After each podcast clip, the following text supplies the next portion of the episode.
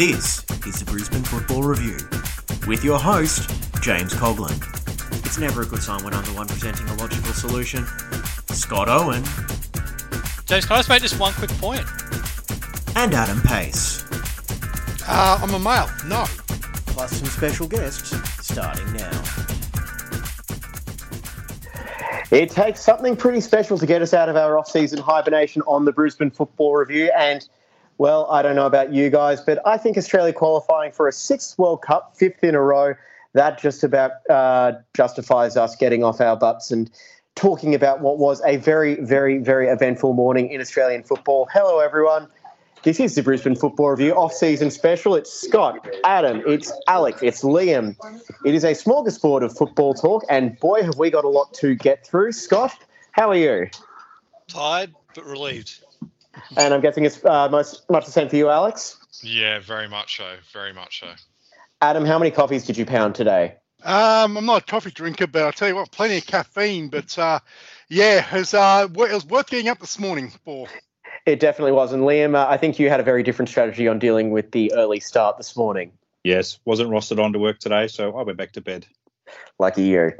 How could you possibly sleep after that? easily. Relief, relieved.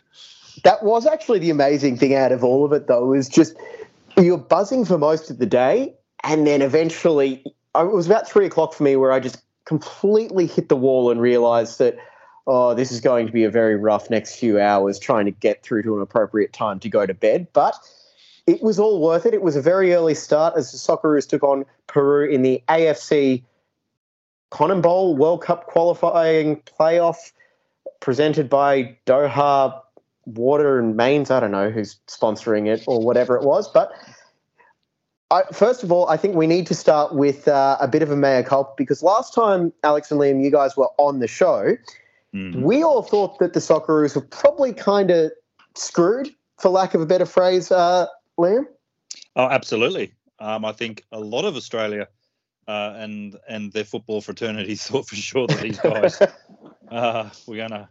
It just it just it just depends, I guess, how vo- how vocal you were in your in your non-support for them or not. Whether you, you can probably go, walk away with egg on your face, not you know. Alex. yeah, pretty much. I mean, um, uh, look, I'll, I'll um, put my hand up and eat some humble pie. Um, in regards to the uh, doom gloom and uh, in in our predictions, so um, yeah, look, sweet relief this morning, but um, yeah, I guess we've got to get around the boys now and uh, look forward to November. Uh, th- that's the one thing that I have really struggled to get my head around in the last tw- 12 hours or so since um, Andrew Redmayne saved the penalty. It's the fact that I've been saying all along, I don't think Graham Arnold is the manager to get Australia to the World Cup, but probably the most risk averse manager Australia has had in a very long time, Scott. Got Australia to the World Cup by displaying Jupiter sized balls and rolling the dice on a goalkeeper change in the 120th minute of the one off playoff. Yeah, it's fair to say we were all largely critical of Arnie throughout the course of this campaign, but you've got to give him credit for this morning, don't you? This was a victory his way, not just with Redmayne, but also with Mitch Duke playing up front, which I don't think anybody really wanted to see happen. But with the, re- the decision for Redmayne to come on right at the end, not even Guus Hiddink had the had the you know what's to make that decision back in 2005 when all the stats told him he was, was thinking to do the exact same thing. But uh, Graham Arnold did it, and it looked ridiculous, but it worked. And for the rest of the podcast, the you know what's will be referencing Jupiter sized balls for uh, just the confidence to make that call. Yeah, look, he was actually um, channeling a bit of Louis Van Gaal from the uh, 200, 2014 World Cup when uh, he famously brought Tim Krul on to uh, as a uh, 120 minutes minute uh, substitute uh, against against Costa Rica in a World Cup quarter final. So, uh, look, at the end of the day, I think the way I sort of looked at I'm pretty sure that you know, everyone would be in agreement, is that Graham Arnold pretty much staked his entire legacy and, and, and with that with the Socceroos coaching tenure on this one change. It pays off. He's a hero. If it if it backfires, yeah, he's a dunce. So yeah, it was it was a risk. It was a risky move. And at the end of the day, know, it, it's it's prevailed, and, and which means that he gets three more games in charge at least uh, in November. Well, I assume he's getting three more games in charge, right, Liam? Oh, oh look, I don't, look, look, I don't know. Um, yeah, with this, with this, with this now qualifying, um, it's probably is it a, is it a reset for for the rest of Australia to go? You know, it's okay now, Arnie. It's okay now, or is it just a case of okay, thank you, Arnie. You've you've had your time. You know, let's let's let's get on with it. Let's do this. But you know what, though, I have to say that um, the match that they played last night with Arnie's guidance, it's the best that they've looked probably for a very very long time. Um, I don't know what's been missing, perhaps leading up to um, to this that, that game last night, but that's what we should have been doing like weeks ago. Do you agree? Yeah, definitely. I, I think um, it was much much better than the game against UAE. That was a, a, drub fest. Um, today wasn't much better. The one point I really wanted to make is that these last two games actually really play into Graham Arnold's wheelhouse. Like two banks of four, sit back, let the other team play in front of you, hit a bit on the counter, ride your luck, hit them with set pieces like that. That's like Graham, Pete Graham Arnold from the Mariners, Pete Graham Arnold from Sydney FC, except he couldn't exploit a salary cap here. Um, you know, um, I don't, is it not Pete Graham Arnold though? Like I, these these two games really, I, I can't I can't emphasize that enough. That was my my light bulb moment for today on on uh, upon reflection of these last two two matches.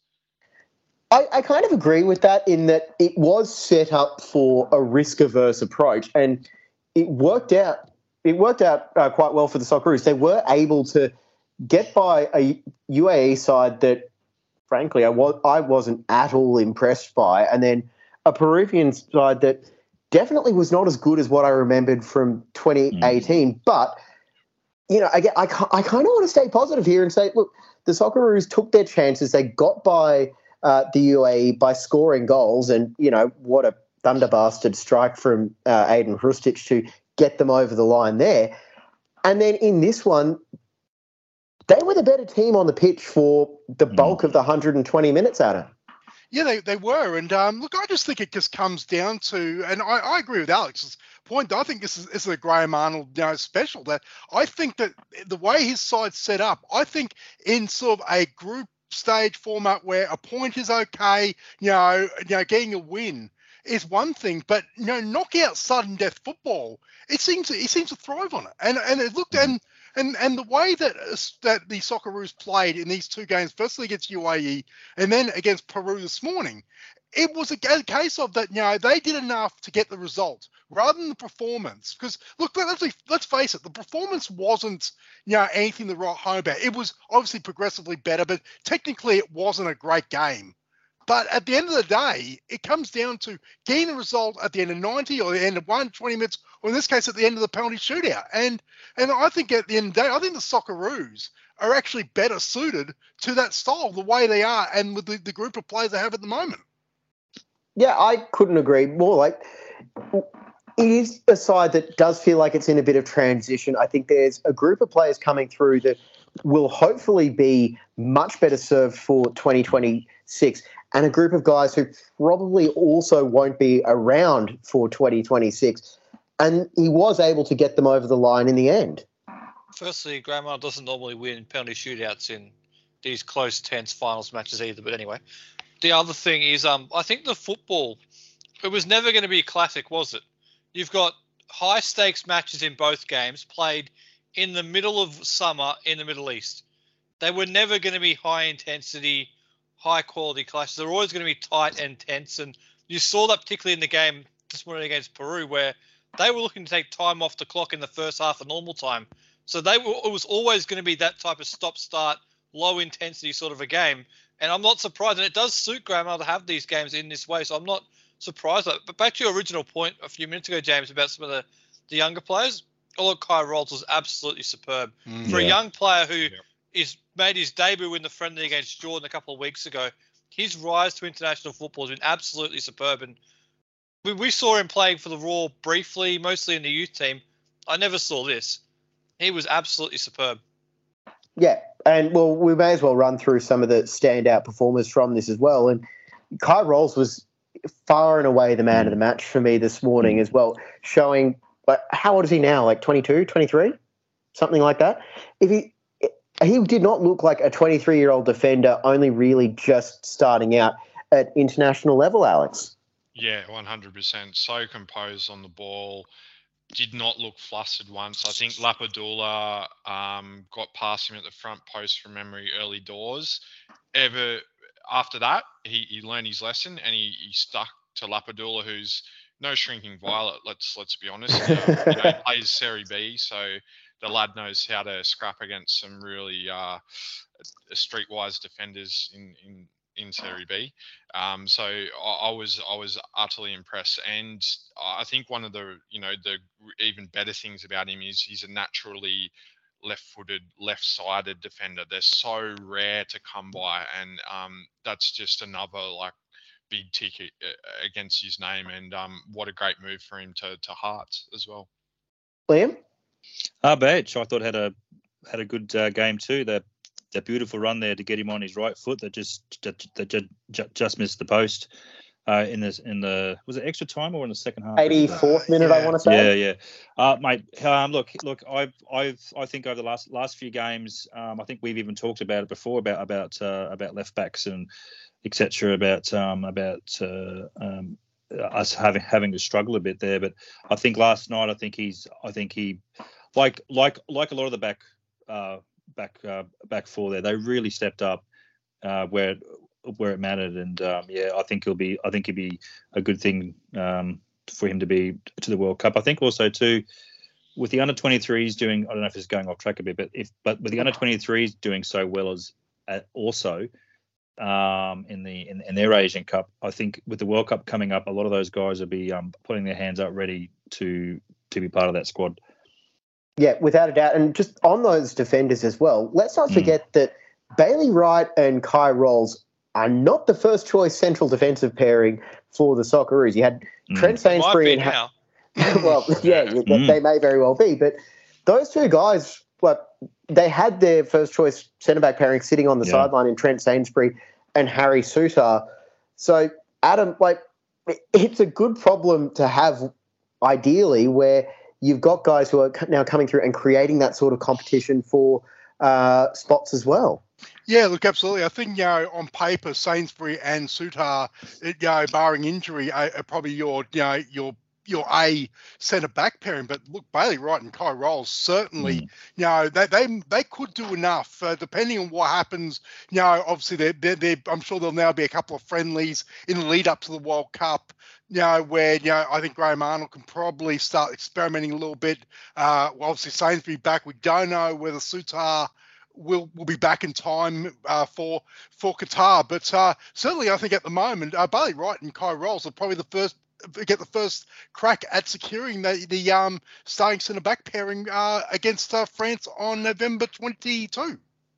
Yes. Um, no, I want to move a bit further forward on the pitch as well and talk about Aaron Mooy. and we'll start off with you here, Scott. Where Unbelievable.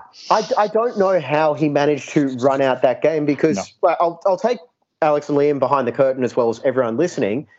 We were talking after the UAE game, Scott, Adam, and I, about how we weren't sure that Aaron Mooy was going to necessarily be the right option against a Peruvian side that, let's be honest, probably could have uh, run rings around him in a, in different conditions. But Scott, he held like he held on. It wasn't the most physical of tests for him, but like they kept him on there, and I feel like he was a valuable player through the 120 minutes. He was. There was that one moment where they where the Peruvian midfield did run past him midway through the second half. I think most of us thought he might be just about ready to be subbed off here, but they kept him on for the penalties, and that worked. And I do think, to your point, the lack of intensity in the game really helped Aaron Mooy, given he has not had a lot of football club wise in the last 12 to 18 months in China. So it certainly helped him the low intensity game. He had a lot of time on the ball as well that allowed him to pick his passes. And when when you give a player like that time on the ball, he's going to make good things happen. And I'll be honest, I did think that he might be a player who maybe could move out of the out of the starting lineup for a more natural holding midfield type player. But he did that role quite well this morning. It was actually good because he patrolled the defensive slash defensive part of the lineup, and Hrustic ran the show further forward. And when they got him the ball, that's when Australia looked at their absolute best. So I do think there is a way to fit both of those playmakers into the side. Just, it'll get more murky if they try and squeeze Rogic in there as well. But having Mooy and Hrustic worked okay this morning.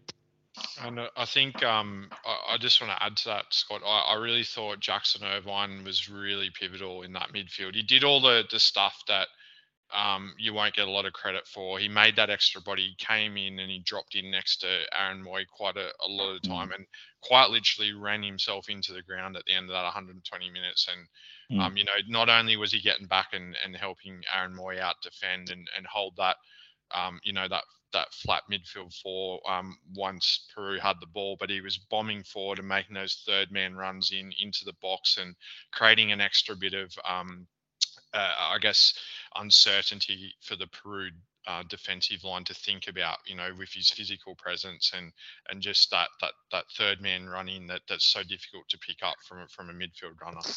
That's one thing that actually really did jump out to me as well. Going to, back to the UAE game, where you would have thought Peru watched that game and realised that's something that Irvine was doing quite a lot in that game. That's how he got the goal for the soccer, the first goal for the Socceroos there. I will admit one thing as well in my um, borderline delirious state uh, late in the second half of normal time um, during that game as well when they subbed Mitch Duke, who started at striker, off, moving Matt Leckie into a essentially number nine role. I might have said if they're not going to play with a with a, a recognised striker, why not throw Jackson Irvine up top in sort of a 2008 low budget uh, Andy Carroll type role? Which, uh, look, it seemed like a good idea at the time. Probably wouldn't have worked out too well, right, Liam? Oh, I think I think I think Jack's Jackson Irvine. I think uh, he's really come into his own this uh, uh, late um, into the uh, World Cup qualifying. I think he was kind of he was kind of in no man's land really for a while. There wasn't he wasn't performing that well. Seemed a bit slow, uh, but I think I think he's he's he's come on the on, on the back end of these uh, qualifiers so well, and he's he's performed so well. Just to see his emotion too at the end of the game, and he was cramping up, and um, you know he just kept going, and just and just to see the emotions come out of him after the game, you know, it's uh, he's um, yeah, he's he's certainly uh, very well deserving to be in that squad after after all that uh, they've all been through. Yeah, for sure. And um, you know, we, we could go through a lot of the players. I, mm. I know these two games probably will get weighted a bit more heavily when it comes to, you know, forming an opinion of some of the players in the squad as well.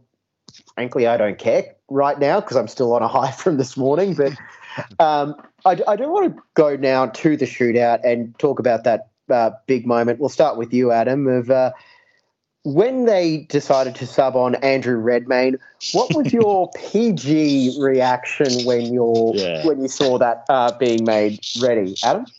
Um, the PG version was, I'm seeing it, but I can't believe it. There might be a few expletives thrown in amongst that. It, look, it was uh, it was a ballsy move. It's as simple as that. Like I said, yeah. I referenced the last time. The last time I saw that was in 2014 a high stakes game. You know that you know, uh, that Louis van Gaal did it. So I, I think you know what what he whatever he was playing at, but obviously, you know, all joking aside on on that, obviously there was there was some reason behind it, and and obviously in, in reports have come out sort of since in the in the hours since that you know that you know Matt Ryan Matt Ryan was not aware of it. I actually thought he was aware of it just the way he reacted, it was like mm. the way he came off. I thought, okay, this is a this is a plan, but apparently it's come out that you know that he wasn't even aware this is this was going on. So the fact that you know he that he was so classy in supporting his his you know, fellow keeper, I, I think that shows volumes uh, to mm. Matt Ryan as as a captain as well as a as a player representing his country. That you know that he was that you know, he was really gracious about it, and obviously that there was a plan in motion, and there and the whole everything was going to live and die on that decision. Yeah, I think um, coming out after the game during uh, Redmayne's interview, he actually said that um, if it came down to this, this is what was going to happen. Uh, he was there um, practicing his um, his uh, pen stoppers, and um, I think I think it was part of the plan. I thought they knew exactly what was going to happen. Um, that's if you go back and have a look at his interview, that's mm that's more or less what he said. Yeah, that, that this is what was going to happen if, if if it came down to extra time and penalties. I, yeah, I honestly just was sitting there going, like, is he getting his uh, change of gloves ready for Matt Ryan or something. I can't Mm. give you my answer to what I thought when it actually happened. So I did not have a PG reaction anyway whatsoever. But Yep. the thing is, this is really interesting because what he did come on and we all remember Andrew Redmayne's antics in the 2019 A League Grand Final against Perth Glory. But and well, that went partly around the world. It was probably forgotten very quickly. So for Peru, this was a this would have been a genuine shock to them seeing a goalkeeper carry on like this on the line. And you could see as each individual Peruvian went step forward, they seemed to be more and more flustered by the whole thing.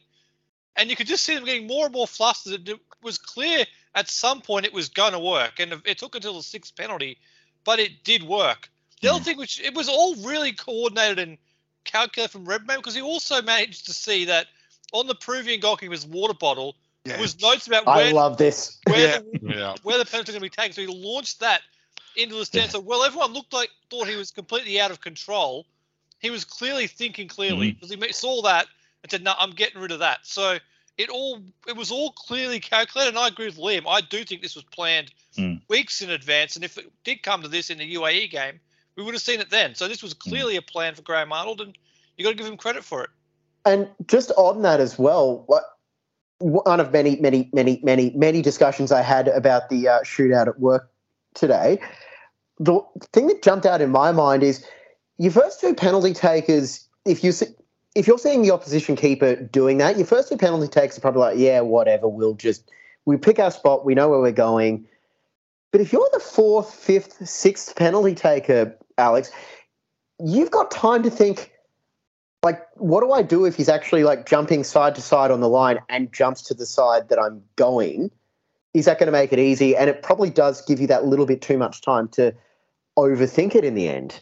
Yeah, hundred percent, James. And I think also you add on top of that the pressure of taking a penalty later and later and later into the into the count, and it just all becomes a big melting pot of pressure and uncertainty and getting in your head, which I think um, Arnie actually said in his post-match interview, where you know he was more or less saying that the whole point of the, the substitution was to get in their heads and and get that little one percent edge over over the Peruvians. And look, I mean, Andrew Redmayne looked like the fifth wiggle out there, but like full credit, he he bloody did an excellent job.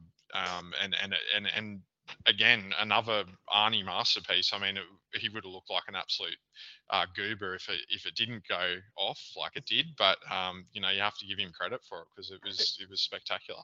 So I just want to jump in as well. Sorry about about that. Is that you know what? If it had gone pear shaped and Peru ended up winning shootout, I probably wouldn't be very angry at Arnie because at least he tried something Yeah. different. If if he went down the normal the normal path that that you know try nothing, do nothing, risk aver- verse, you know what? You'd probably be more angry saying, well, what did he try and do? But in that situation, he's he's thought of a, he's thought of a plan to sort of try and change change the outcome of the penalty shootout. And you know what? Even if it and, and we all know penalty shootouts are lotteries in the end. So the fact that if, if it had gone the other way and Peru ended up prevailing, especially after Martin Boyle missed his first and then Peru got the next five, look, I wouldn't have been too upset about that. I, I certainly would have been blaming Graham Arnold for that move because at least he, he, he rolled the dice. You know, he could have rolled snake eyes. In this, ta- this case, he rolled trumps. And and like I said, and, that, and that's what it comes down to.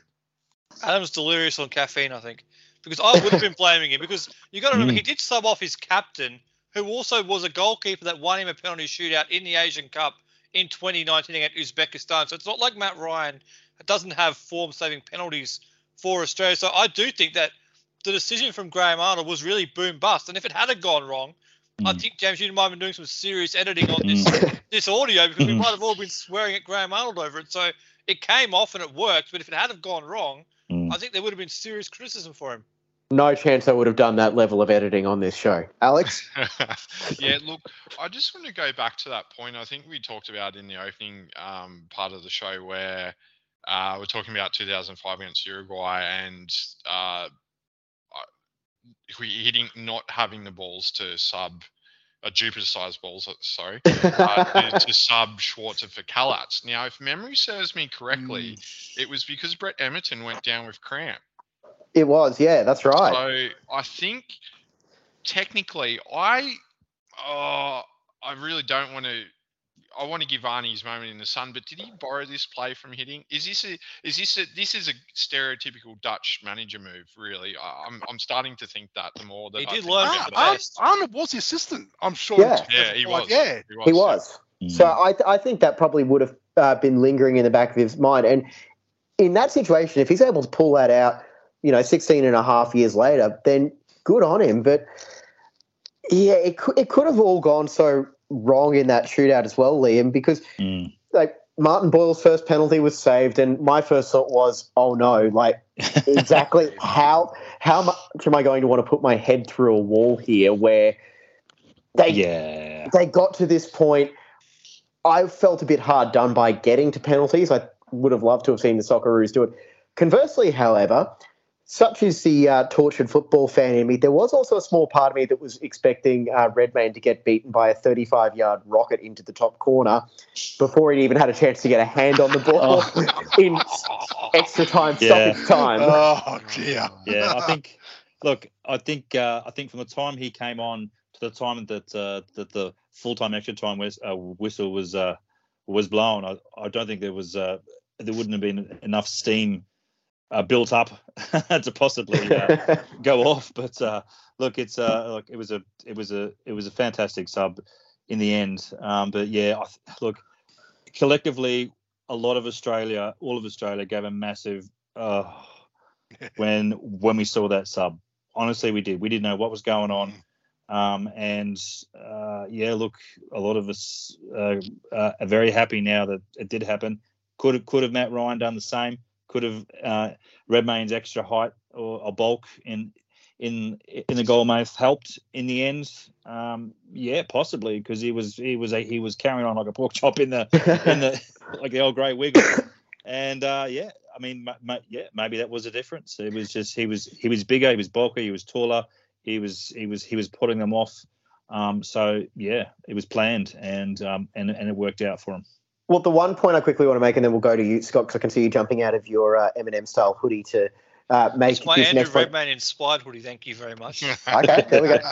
The one point I will make, there was apparently like one of the celebration videos that has been like uh, latched onto today uh, was Ryan and Redmayne in talking about it after the game, and Ryan was saying he would have gone the other way on I think the penalty that um, Redmayne wound up saving. So it may not have been the uh, same result in the end. Mm. Absolutely. Well, it worked out in the end. But I was to say we were expecting changes at the end of the game because Graham was clearly going to bring on somebody for penalties. We saw Craig Goodwin come on. So I think when you saw substitutions coming right at the end of extra time, we saw that coming. I don't think anyone really did. Anyone actually really think Redmayne was going to come on until No. you saw him standing there? It did not enter my mind No. at all that he'd Not make until, a keeper change. not I thought he until would the bring on board went up. Atilio as well as Goodwin, two guys with good technique who could take penalties. To see Redmayne standing there, I can't give you my reaction, James, because I have to bleep it. Yeah, I was sitting there going, I, I said something along the lines of this is like possibly going to be the end of Graham Arnold's managerial career if this goes wrong. Um, I'm just trying to find the message I sent to you guys uh, like at the very late on. I think I was saying, you know, I want to see Goodwin, Tilio, or possibly even one of the other. Oh, Tilio, Daggers, or Goodwin um, for a bit of spark and for the penalties. I was thinking the subs were going to be made, Liam, for you know the penalty takers, not Yeah. the keeper. Yeah, of course, of course. It happens all the time. Uh, it, you know, you, you always see uh, subs coming on that are the better penalty takers. Um, you know, and I think it's probably just as well that you know the the Graham kind of held back on his subs a bit too. Uh, like he he didn't make a lot of subs a lot of subs until until until full time, and um, I think um, yeah, to see a keeper uh, subbed on like that is just is is very rare. But uh, again, we harp back to it. He knew what he was doing. He he he he had it planned. He seemed to have known that maybe that that we were going to go to pens because uh, he certainly didn't get those subs on earlier. That you know, uh, like in- in regular time. You know, so he was saving them for sure. So he he, he kind of knew what was happening. Do you Yeah. think his antics, James, could be something we see from other keepers now? Because the whole world saw this. This game was shown all right around the world, Yeah. and every goalkeeper and every goalkeeper coach has seen these now and seen how this effective can be. I reckon Yeah. there's a decent chance someone else tries it Maybe not in a penalty shootout. It could be like a late a late penalty in a in the end of the group stage where you've got to save it to stay in. I reckon someone will try it.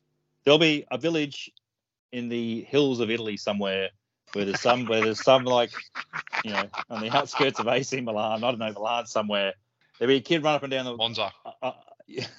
Won't be Run up, Yeah. run up and down that goal line, and there'll be a goalkeeper coach going, "What are you doing? What are you doing? What are you doing?" And it'll be it'll be, it'll, it'll be slapped out of me, you know, quickly. I think because it's uh yeah it's not something it's yeah it's very it's very unique but yeah it'd be funny to see like videos of uh, memes from around the world where you have uh, kids from all over all corners of the world just just doing the the grey wiggle it'd be fantastic to see actually I just, Maybe I just something- wonder, oh, sorry. I was just going to say quickly, sorry, maybe it's something. Maybe something Cristian Volpato can work on to add to his game uh, while he's watching the World Cup. Oh, burn. I was, just going to say, I just, I just wonder at the odds that, especially um, coming up in the World Cup, that you know whether more coaches will pick, will pick almost specialist uh, keepers, like their their third keepers, who are genuinely, you know, just penalty shot stoppers, and you know, could they, could they, you know, deploy this tactic of you know substituting the keeper at the end of end of you know 120 minutes, say in a um in a knockout World Mm. Cup game? Like, Well- is it like the first time 2014 was pure freakishness? Like now it's happened twice on the world stage. Is, is there some sort of merit now to say, hey, is is this an evolution, you know, as far as the penalty shootout where you go, you know, we, we bring in a fresh keeper in who's a better shot stopper than they than they would be, you know, I guess a bad distributor or you know Mm. something like that. You know, as as as a um a specialist thing now. Like it's it just it opens up possibilities. Well, on that, that's something that I feel like is only probably going to be available in part because of the substitution rule changes brought about due to the COVID pandemic two years ago, where I think now if you go to 120 minutes, as a manager, you can make up to six changes in your team. And at some point, like that sixth change, maybe your best option is putting on that specialist penalty saving uh, goalkeeper, Alex. Yeah, well, I, I, um, James, I just want to add to that point. I'm pretty sure IFAB just approved the five subs are now permanent throughout the game. I think also Mm. at an international level, right? So, Yep. um, yeah, you're right. So it should bump it up to six. But yeah, I, I think it's a tactic, and and we're seeing it more even at club level. You know, um, my first thought was thinking of Kepa in the League Cup final, and um, he's absolutely winning the League Cup for Liverpool. But um, and, and, and that's why my expletives were going along that line. Um, yeah, It's always there's always a Liverpool reference, isn't there? There boys? yes. Anyway, go, going back to what I should say, um, yeah, I, I think there's there's a genuine tactic. I, I, I completely agree with Adam. Um, that there's going to be, I think, some coaches now thinking a bit more outside the box, thinking about a, a specialist penalty saver as their third or second keeper, um, and, and and it's going to be a tactic. As, as we said, started in 2014. I'd love to know if it is an, a, a a thing of, of Dutch managers. Uh, it seems to have potentially originated there. I'm not a I'm not a huge Eredivisie connoisseur, so I, I can't tell you for certain. But um, yeah, I think I think it adds an extra element to football at the moment. Scott, you're an Eredivisie connoisseur. What have you got to say? I have been now given my club's new manager, but I would I was just going to say in terms of the goalkeeper, when you think about it, if you bring on a penalty taker, they have one impact in the shootout.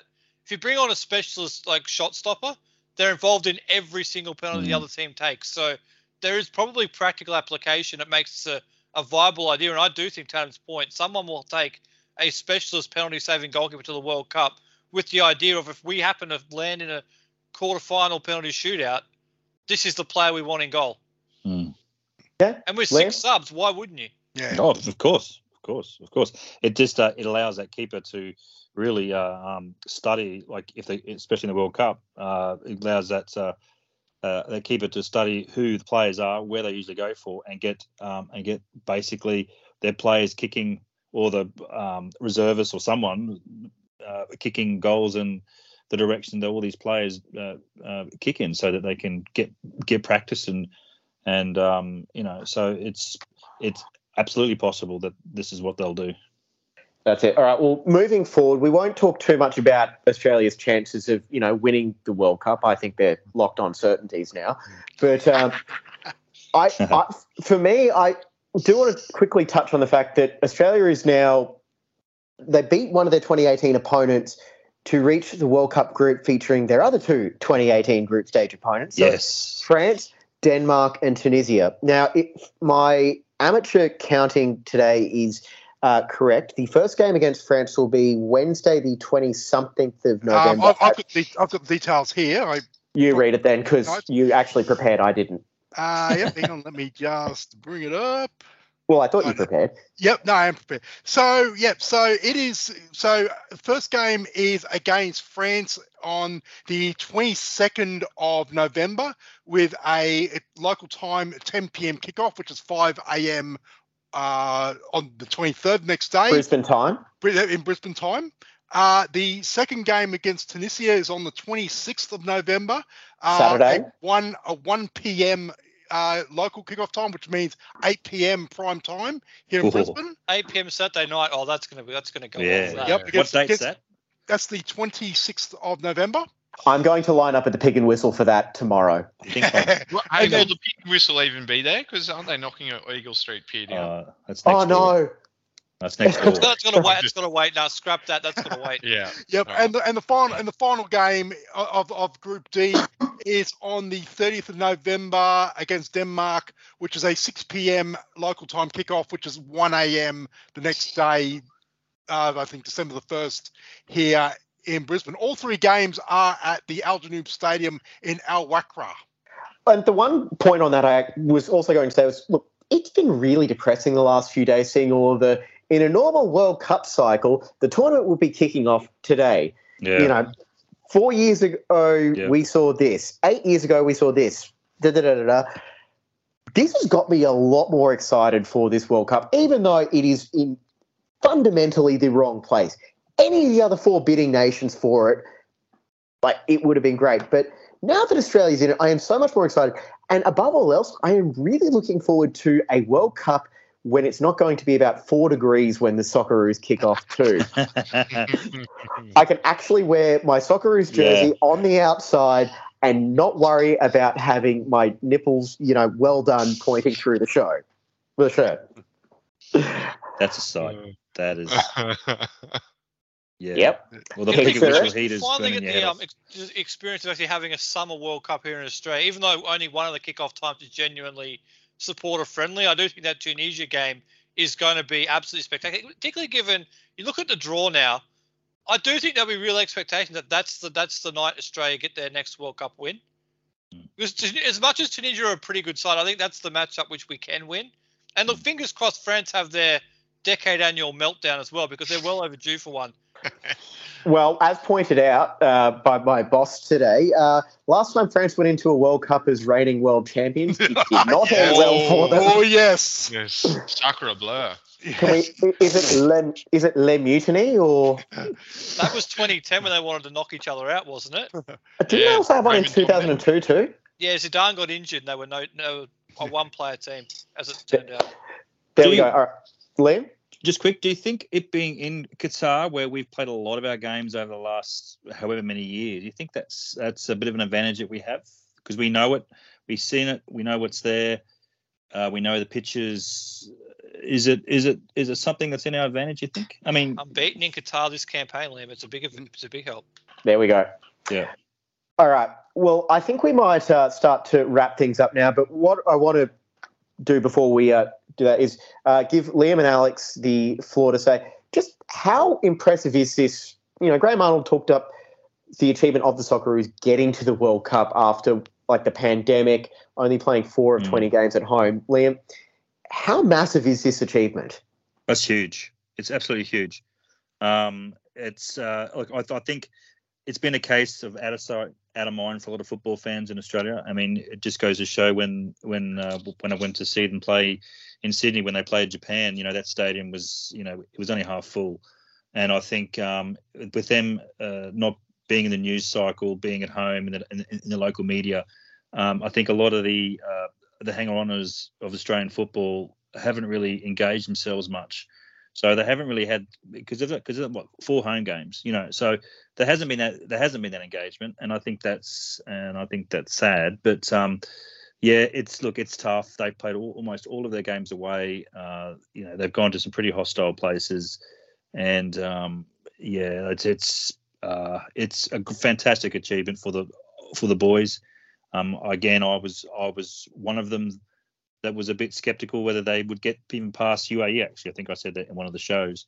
So yeah, no, good luck to them. Uh, fantastic, and I look forward to the 8 p.m. kickoff. Aren't, aren't we all? But Alex, I think I'm down. you? But I think I'm down the Gold Coast, so I'll have to find somewhere down the Gold Coast. I think I'm away. I for that think there will be somewhere on the Gold Coast Yeah. I might have to dump, dump my friends.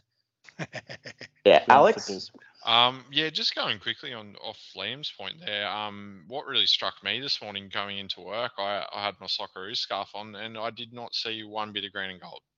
So um, Mm. I guess that really adds to your point about us, uh, the Socceroos not being in the in the news cycle. Uh, different story in Fed Square. I don't know if any of you guys saw I love the ABC reporter. Tony Yeah. Armstrong, yeah, Tony's just getting awesome. absolutely mobbed and just enjoying Tony. himself, and it was just beautiful television. Um, but yeah, look, um, really, really massive achievement. Um, I, I, I, I do, I, I, I def rided the Socceroos into these last two playoffs. I must admit, I, I, I gave up all hope on Arnie. I gave up all hope on the boys, but that's one thing about our Socceroos. Um, I'm so bloody proud of them. I always will be. Um, and uh, and uh, and most importantly, on the centenary anniversary, uh, 100 year anniversary of the Socceroos, just absolutely outstanding, and and and really should be capturing the the celebrations of 100 years of um, our national team. And um, for your final thoughts, Scott and Adam, it wasn't the prettiest, you know, uh, qualification campaign. It wasn't the prettiest uh, back-to-back group of playoff uh, games. But Arnie spoke before the UAE game about Aussie DNA and that fighting spirit. And it really was a bit of a menta- victory for the mentality of the Socceroos getting themselves up for the two essentially do or die games, Adam. I think that I think part of the Aussie DNA is such a Socceroos is being the underdog and against all odds. You know, I, I look at I look at this and I always try and compare it to 2005. That even though Uruguay were probably on paper a much better team than what this Peru team were, you know, aga- against Australia this morning. There was always that feeling that you know that, that we had a very, very, very, very good squad in 2005. We had world class players we had none of that in, in 2022. Like I said, this is a this is a new group, a, a newish group that you know no real you know world class superstars. And you thought that was against all odds. Like we we wrote them off, you know, even getting past UAE. Mm. So to get to get there, to get to the world, to to get to the Peru game, we thought, okay, that that's an achievement. Now, like I said, they're, they're off to the, the, the World Cup finals in Qatar in November. Look, who knows? Um, the Tunisia game is going to be, you know, vital we, we jag a point against Denmark or France, look, yeah, round round of 16 is not beyond. So I think I think, we- I think as as you know, Socceroos supporters, I think we learn our lesson that you know we've just got to back the team and you know, dream big. Scott? It is a manageable group, but uh, we don't have time to get into the Aussie DNA stuff, James. I think No. we'll be here for another another hour if we delve into any of that. But I will just say to wrap this up, it does prove once again that World Cup qual- World Cup qualification is never to be taken for granted. I think some people still arrogantly expect us to fly through Asia, and that's just simply not not the way it is. We didn't move to Asia because it's easier. We moved there because it's fairer, and that's the that's the reality. It's not always easy, and we did find a way. And if we are wrapping this up, James, I'll just say best of luck to our friends across the Tasman in New Oh, Zealand. yes. Hopefully they yes, can join go us Go New Zealand at the tomorrow World morning. Cup tomorrow Yes. morning as well. Yes, and uh, my final thought as well is uh, I really, really, you know, just want to go back to the 2010 qualifying campaign. You know, not as stressful, qualifying with a couple of games in hand because as much fun as this morning was, I'm pretty sure it took 10 years off my life.